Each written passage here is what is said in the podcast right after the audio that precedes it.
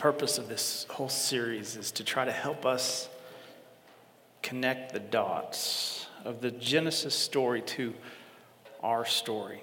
This isn't just some ancient story that doesn't apply to us today, but it is our story. These are our ancestors, these are our people. Uh, it is the grand story of God's rescue plan and redemption for humanity and all of creation. And I want you to understand that. Genesis is the beginning of God's rescue plan for all of us. These stories, although they're ancient and old, they still apply to us today. And last week we started with the creation story down at this end with Adam and Eve. And we talked about the first creation story in Genesis 1. And we saw the beauty and the design of God's creation, its purpose and the framework of it, and the creation of humanity that we were created in the image of God. And we were created with purpose and passion, uh, that God's creation was perfect. And today we continue that story. Uh, but as I said before, I want us to understand the flow of Genesis and the major players of the Genesis story so that we can connect the dots of their story to ours as well. So I have these dots up here. In your uh, bulletin, there is space for you to take notes. Again, I, we said this last week. I think Charlie said it last week. Uh, you're going to have to work. You can't just absorb. You have to be diligent in your discipleship, in your learning, and how you grow in your knowledge of Scripture. So, if you understand these major players in the story of Genesis, you will hopefully get the whole story. Uh, but again, Genesis starts out with creation with Adam and Eve, and from there it goes on to the story of Noah, and that's kind of where we're hanging out this morning. From Noah, it goes to Abraham and, and, and God's covenant with Abraham. We're going to talk about Abraham next week, and it is such an important story for our understanding of who God is. I hope you're here next week. It is very important as we talk more about covenant and Abraham. So, uh, Adam and Eve, Noah, Abraham, Isaac, and then Jacob and Joseph. Those are the major players in this story. And these are the order that they appear, so hopefully that can help you connect the dots of their story. And also told you that the book of Genesis has two major sections. There's other subsections throughout Genesis, but these are the two major sections. And, and we're going to focus on these. The first one is Genesis 1 through 11. That's creation and Noah. These are the oldest stories in Scripture. They're, some of the oldest stories we have on record. Uh, scholars call it prehistory because it's hard. We don't know when it took place. It's hard to date these stories of, of Adam and Eve and Noah and these stories from Genesis 1 through 11. And then Genesis 12 through 50. This is dateable history when we can actually place a date when Abraham walked the earth and Isaac and Jacob and Joseph. And so 12 through 50 tells their stories. And Genesis 12, 1 is kind of the hinge between these two stories. And it kind of gives us this, this great uh, testimony of, of who we are and who God is in his covenant language. And we're going to talk about that. Uh, but let's go back to the garden, the Garden of Eden. Here we have God's perfect creation with Adam and Eve living in this ideal paradise. And God has given his children everything they need, everything they could ever want. They are the kings and queens of the kingdom. This is what God wanted. This was his purpose. As I said last week, a, a great quote from Sandra Richter. She says, It's the people of God in the place of God, dwelling in the presence of God. It is the people of God in the place of God, dwelling in the presence of God. Let's go to that next screen. There it is. There's the quote from Sandra Richter. This was God's design for creation and for us. This is what God wanted from the very beginning when light and life was created. And God took an incredible risk, though, when He created this world and created humans in His image. You know what the risk was? It's more than that, it was love. The risk was love. Because you can't force someone to love, can you? The risk was God created us in his image to love. And in that love, we had the choice, the risk of choice. Adam and Eve had a, a choice to choose his world or reject God's world. God gave Adam and Eve free will within that divine sovereignty that he had. He did not force his will on us. And this was God's first covenant with humanity. We find it in the garden, what we call the uh, Adamic, Adam, I see, Adamic covenant, or the creation covenant. God said, I will give you all of this, this paradise, everything around you, and you will rule over it. There's only one thing you can't do don't eat of this tree. And the consequences of you eating of this tree is that you will die. That was the consequence of not obeying the covenant. Make sense? So, this is covenant language we have here. And, and we need to say a word about covenant because it is one of the binding ideas of our entire Bible. The idea of covenant. We're going to spend more time on this, especially next week. And, and, and I hope you're here next week to, to hear this. But I want you to understand the basic idea of a covenant. Of course, when we think of covenant, a covenant is, is a legal deed, it's an agreement between two or more parties. And, and one of the best images I have of covenant is, is marriage. Marriage is a covenant. And, and, indeed, we see this image of marriage even being used throughout Scripture, and especially in the New Testament and in Revelation at the end when it says, We, the church, is the bride of Christ. We have that image of, of marriage and covenant and this, this perfect relationship that's supposed to be. Now, we know marriages aren't always perfect, but we know in Christ uh, God can make it perfect. And so we have these ideas of covenant. The Bible is built on covenant language. We have to understand this. In fact, it is structured around covenant. And we have to understand that in the ancient world, the world of the Bible, they built their lives around covenants. So, in addition to knowing the major players of Genesis, we also have to understand the major covenants of the entire Bible. Because, again, as I said, their lives were built around covenant. So, when we talk about covenant, this isn't something new for the people that it was written to. These people understood that language and what a covenant was about. Uh, and we'll talk more again next week. But, but there are five covenants, basically, in the Old Testament and one in the New Testament. And they start out look at this. The first covenant is in creation with Adam and Eve, the second covenant is with Noah, the third covenant is with Abraham. The fourth covenant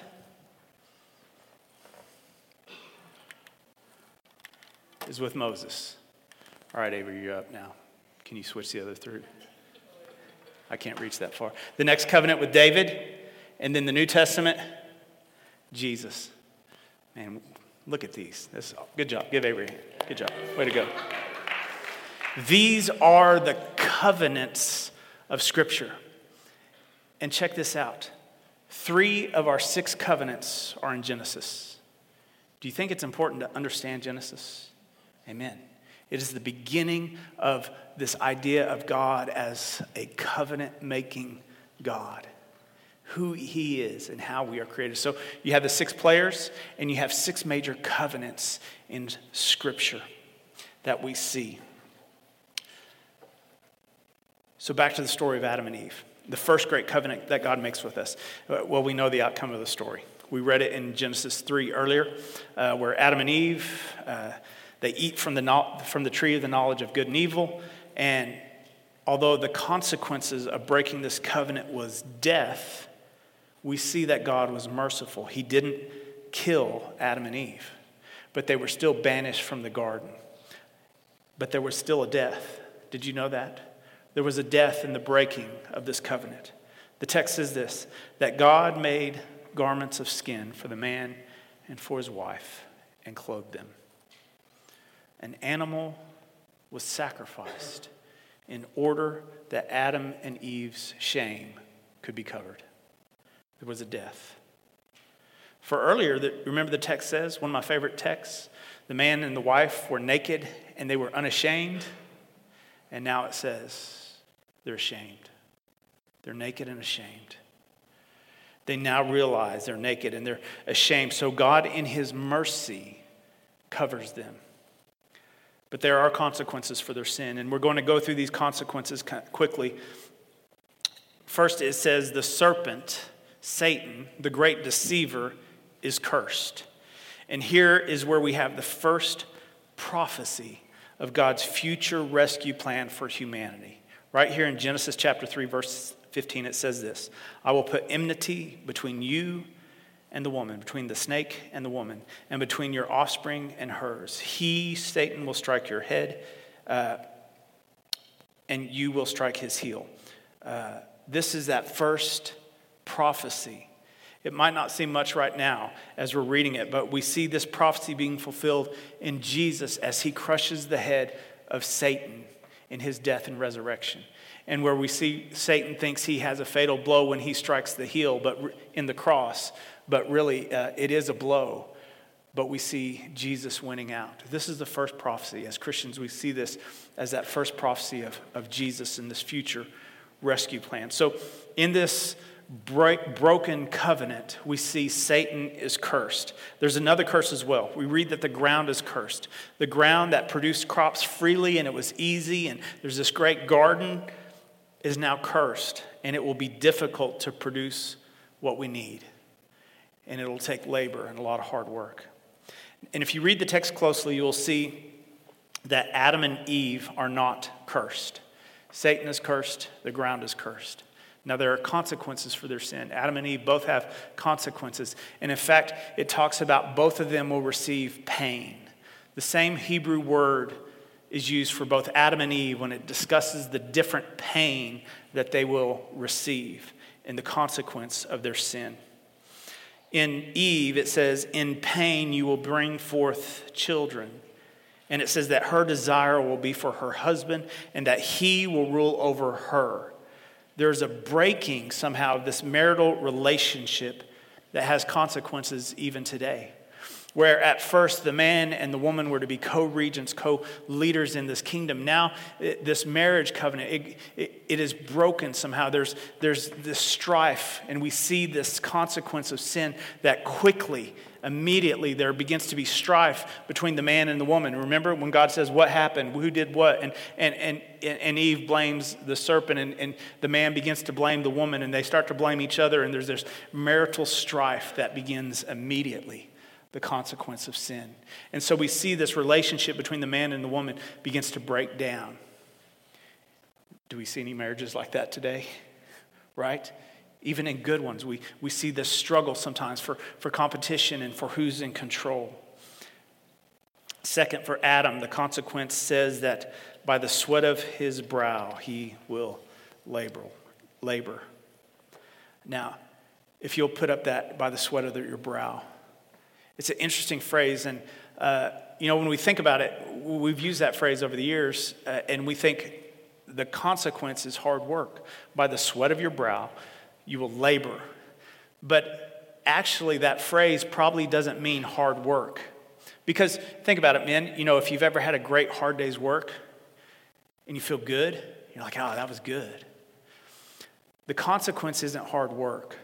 In fact, that phrase, by the sweat of your brow, is an ancient idiom. It's actually an Akkadian idiom that means work that produces anxiety. So the consequence is anxiety.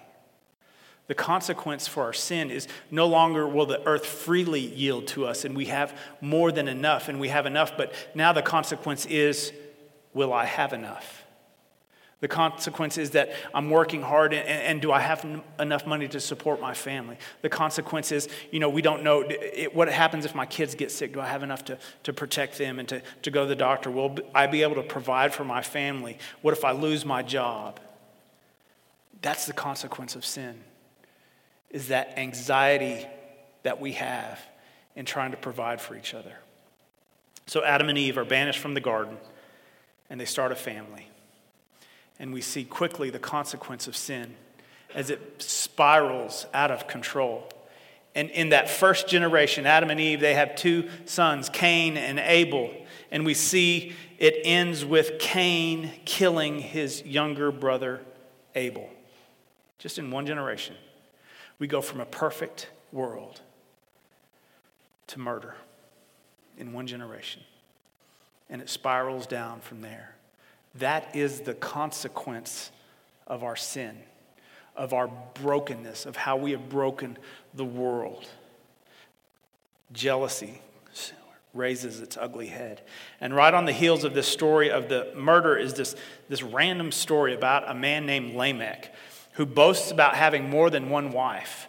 And he boasts about how proud he is that he has avenged a wrongdoing by killing someone else. So here we have this guy marrying multiple wives, and he's proud about killing someone else. We see the consequence of sin. And it just spirals down from there. And then we're going to pick up the story in Genesis chapter 6, verse 5 through 8. We read the story earlier. It says this The Lord saw that the wickedness of humankind was great in the earth, and that every inclination of their thoughts, of their hearts, was only evil continually. And the Lord was sorry that he had made humankind on the earth and it grieved him to his heart. So the Lord said, I will blot out from the earth the human beings I have created, people together with animals and creeping things and birds of the air, for I am sorry that I have made them. But Noah found favor in the sight of the Lord. Praise God for Noah. But this was the world that Noah lived in, characterized by evil continuously. You know, how often we look at our world and think how much evil there is in the world. And we wonder about it. You watch the news and your Facebook scroll and you, you see all of this terrible things going on. I just wonder how bad it was then when God said, I'm done. I'm going to start over. I'm going to put the reset button. But this is how God responds to this evil and the wickedness. He wants to start over. He wants to wipe the slate clean and begin again. But again, we see the, a glimpse of God's mercy in the midst of great evil because he doesn't completely destroy the world. There is hope. That, that, that is the story. There is hope in the midst of great evil. There is hope in the midst of hopelessness. There is a chance for good to come out of it. It says Noah found favor in the sight of the Lord. God's rescue plan for humanity is now going through the family of Noah. Now, we've all no doubt heard the story of Noah. As I said earlier, it's an ancient story.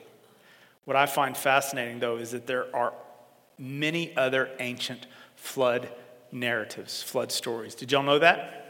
There are a lot of these old flood stories of all, uh, and, and they all have kind of a same story. Uh, the most famous is uh, the Gilgamesh epic. Anybody heard of it? What do they teach you today? The Gilgamesh epic. It's an ancient flood story. Uh, but here's the fascinating thing about this in all these other flood stories, it's all of these pagan gods, and they decide to, to end the earth just on a whim. You know, they're tired of humans, they're getting in their way. So they, they decide to uh, destroy humanity by means of a great flood. And in all of these stories, there's some type of hero that, that gets wind of the plan. And, and so he builds a boat and he's saved through the boat and the waters. And then the gods realize that, hey, who's going to be our slaves? If we destroy all of humanity. So they kind of repent and say, oh, we shouldn't have done that. We need to kind of keep humans around so that they can serve us and feed us. And, and that's basically how all these flood narratives go, including the Gilgamesh epic. To me, I find it fascinating. I think all of these flood stories point to the reality that there was, at some point in the ancient past, a great flood in this part of the world, especially, and it destroyed civilization because all of these different cultures and places have these stories. But there is a huge difference between these ancient flood narratives and our story of Noah. A huge difference, a vastly different theologically. With Noah, the point of the, uh, of the destruction of the world is the destruction of evil. With all the other flood narratives, it was just the gods are mad. With Noah, it is a point that he is going to save humanity through a family. God saves him because he is a vital part of God's ultimate rescue plan for humanity. And we see the mercy of God in the midst of his judgment. With the other flood stories, the gods realize they need slaves, so they decide to keep humanity around. With Noah, we realize God says, I want to start over, a new beginning. So God has Noah built a boat. He brings onto it all the animals. He causes a great flood. The world is destroyed. It rains for 40 days and 40 nights. They're in the boat for a lot longer. They finally get dry land and they exit the ark. It's a new beginning. Let's pick up from there. Genesis 9, 1 through 17. It says this God blessed Noah and his sons and said to them, Be fruitful and multiply and fill the earth. As for me, I'm establishing my covenant with you and your descendants after you and with every living creature that is with you the birds, the domestic animals, and every animal of the earth with you, as many as came out of the ark. And never again shall there be a flood to destroy the earth. God said, I have set my bow in the clouds, and it shall be a sign of the covenant between me and the earth.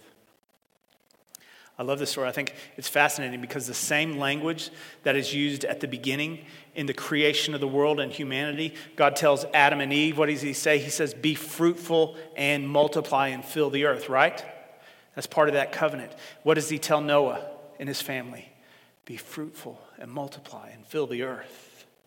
The same language, the same covenant is given to them. God's rescue plan and intent for creation is being started anew with Noah.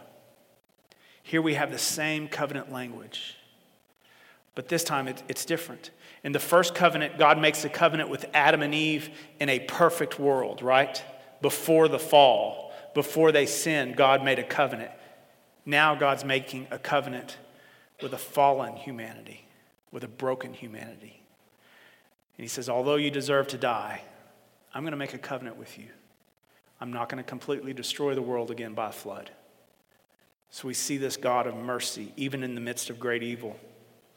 So, how do we connect the dots of Adam and Noah's story to the dots of our life? Let me help and see if you, if you do not see that, hopefully you can see. God is a covenant God. He has given us promises, and we can trust His promises. We will see throughout each of these great covenants that God never breaks his promise, even when we break the covenant. I want you to understand that. The covenant that he made in Eden, he's made with us. This covenant that he made with Noah, he has made with us. This covenant that he made with Abraham, he has made with us. This covenant that he made with Moses, he has made with us. This covenant that he made with David, he has made with us. This covenant that He made in Jesus, He has made with us. We serve a covenant God. We are the descendants of Adam and Eve and Noah. Now we feel the consequences of our sin and our rebellion.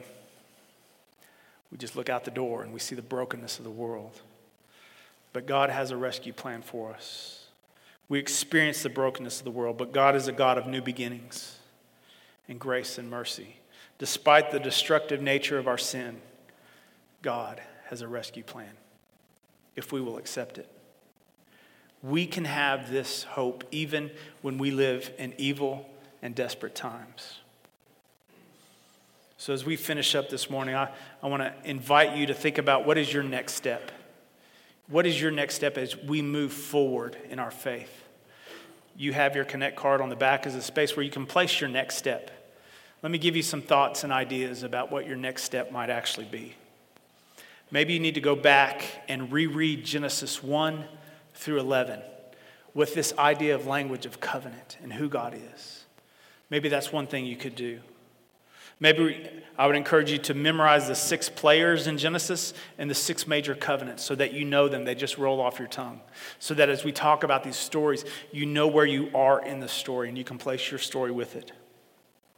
I would encourage you to have an intentional conversation about Adam and Noah and the consequence of sin and those curses.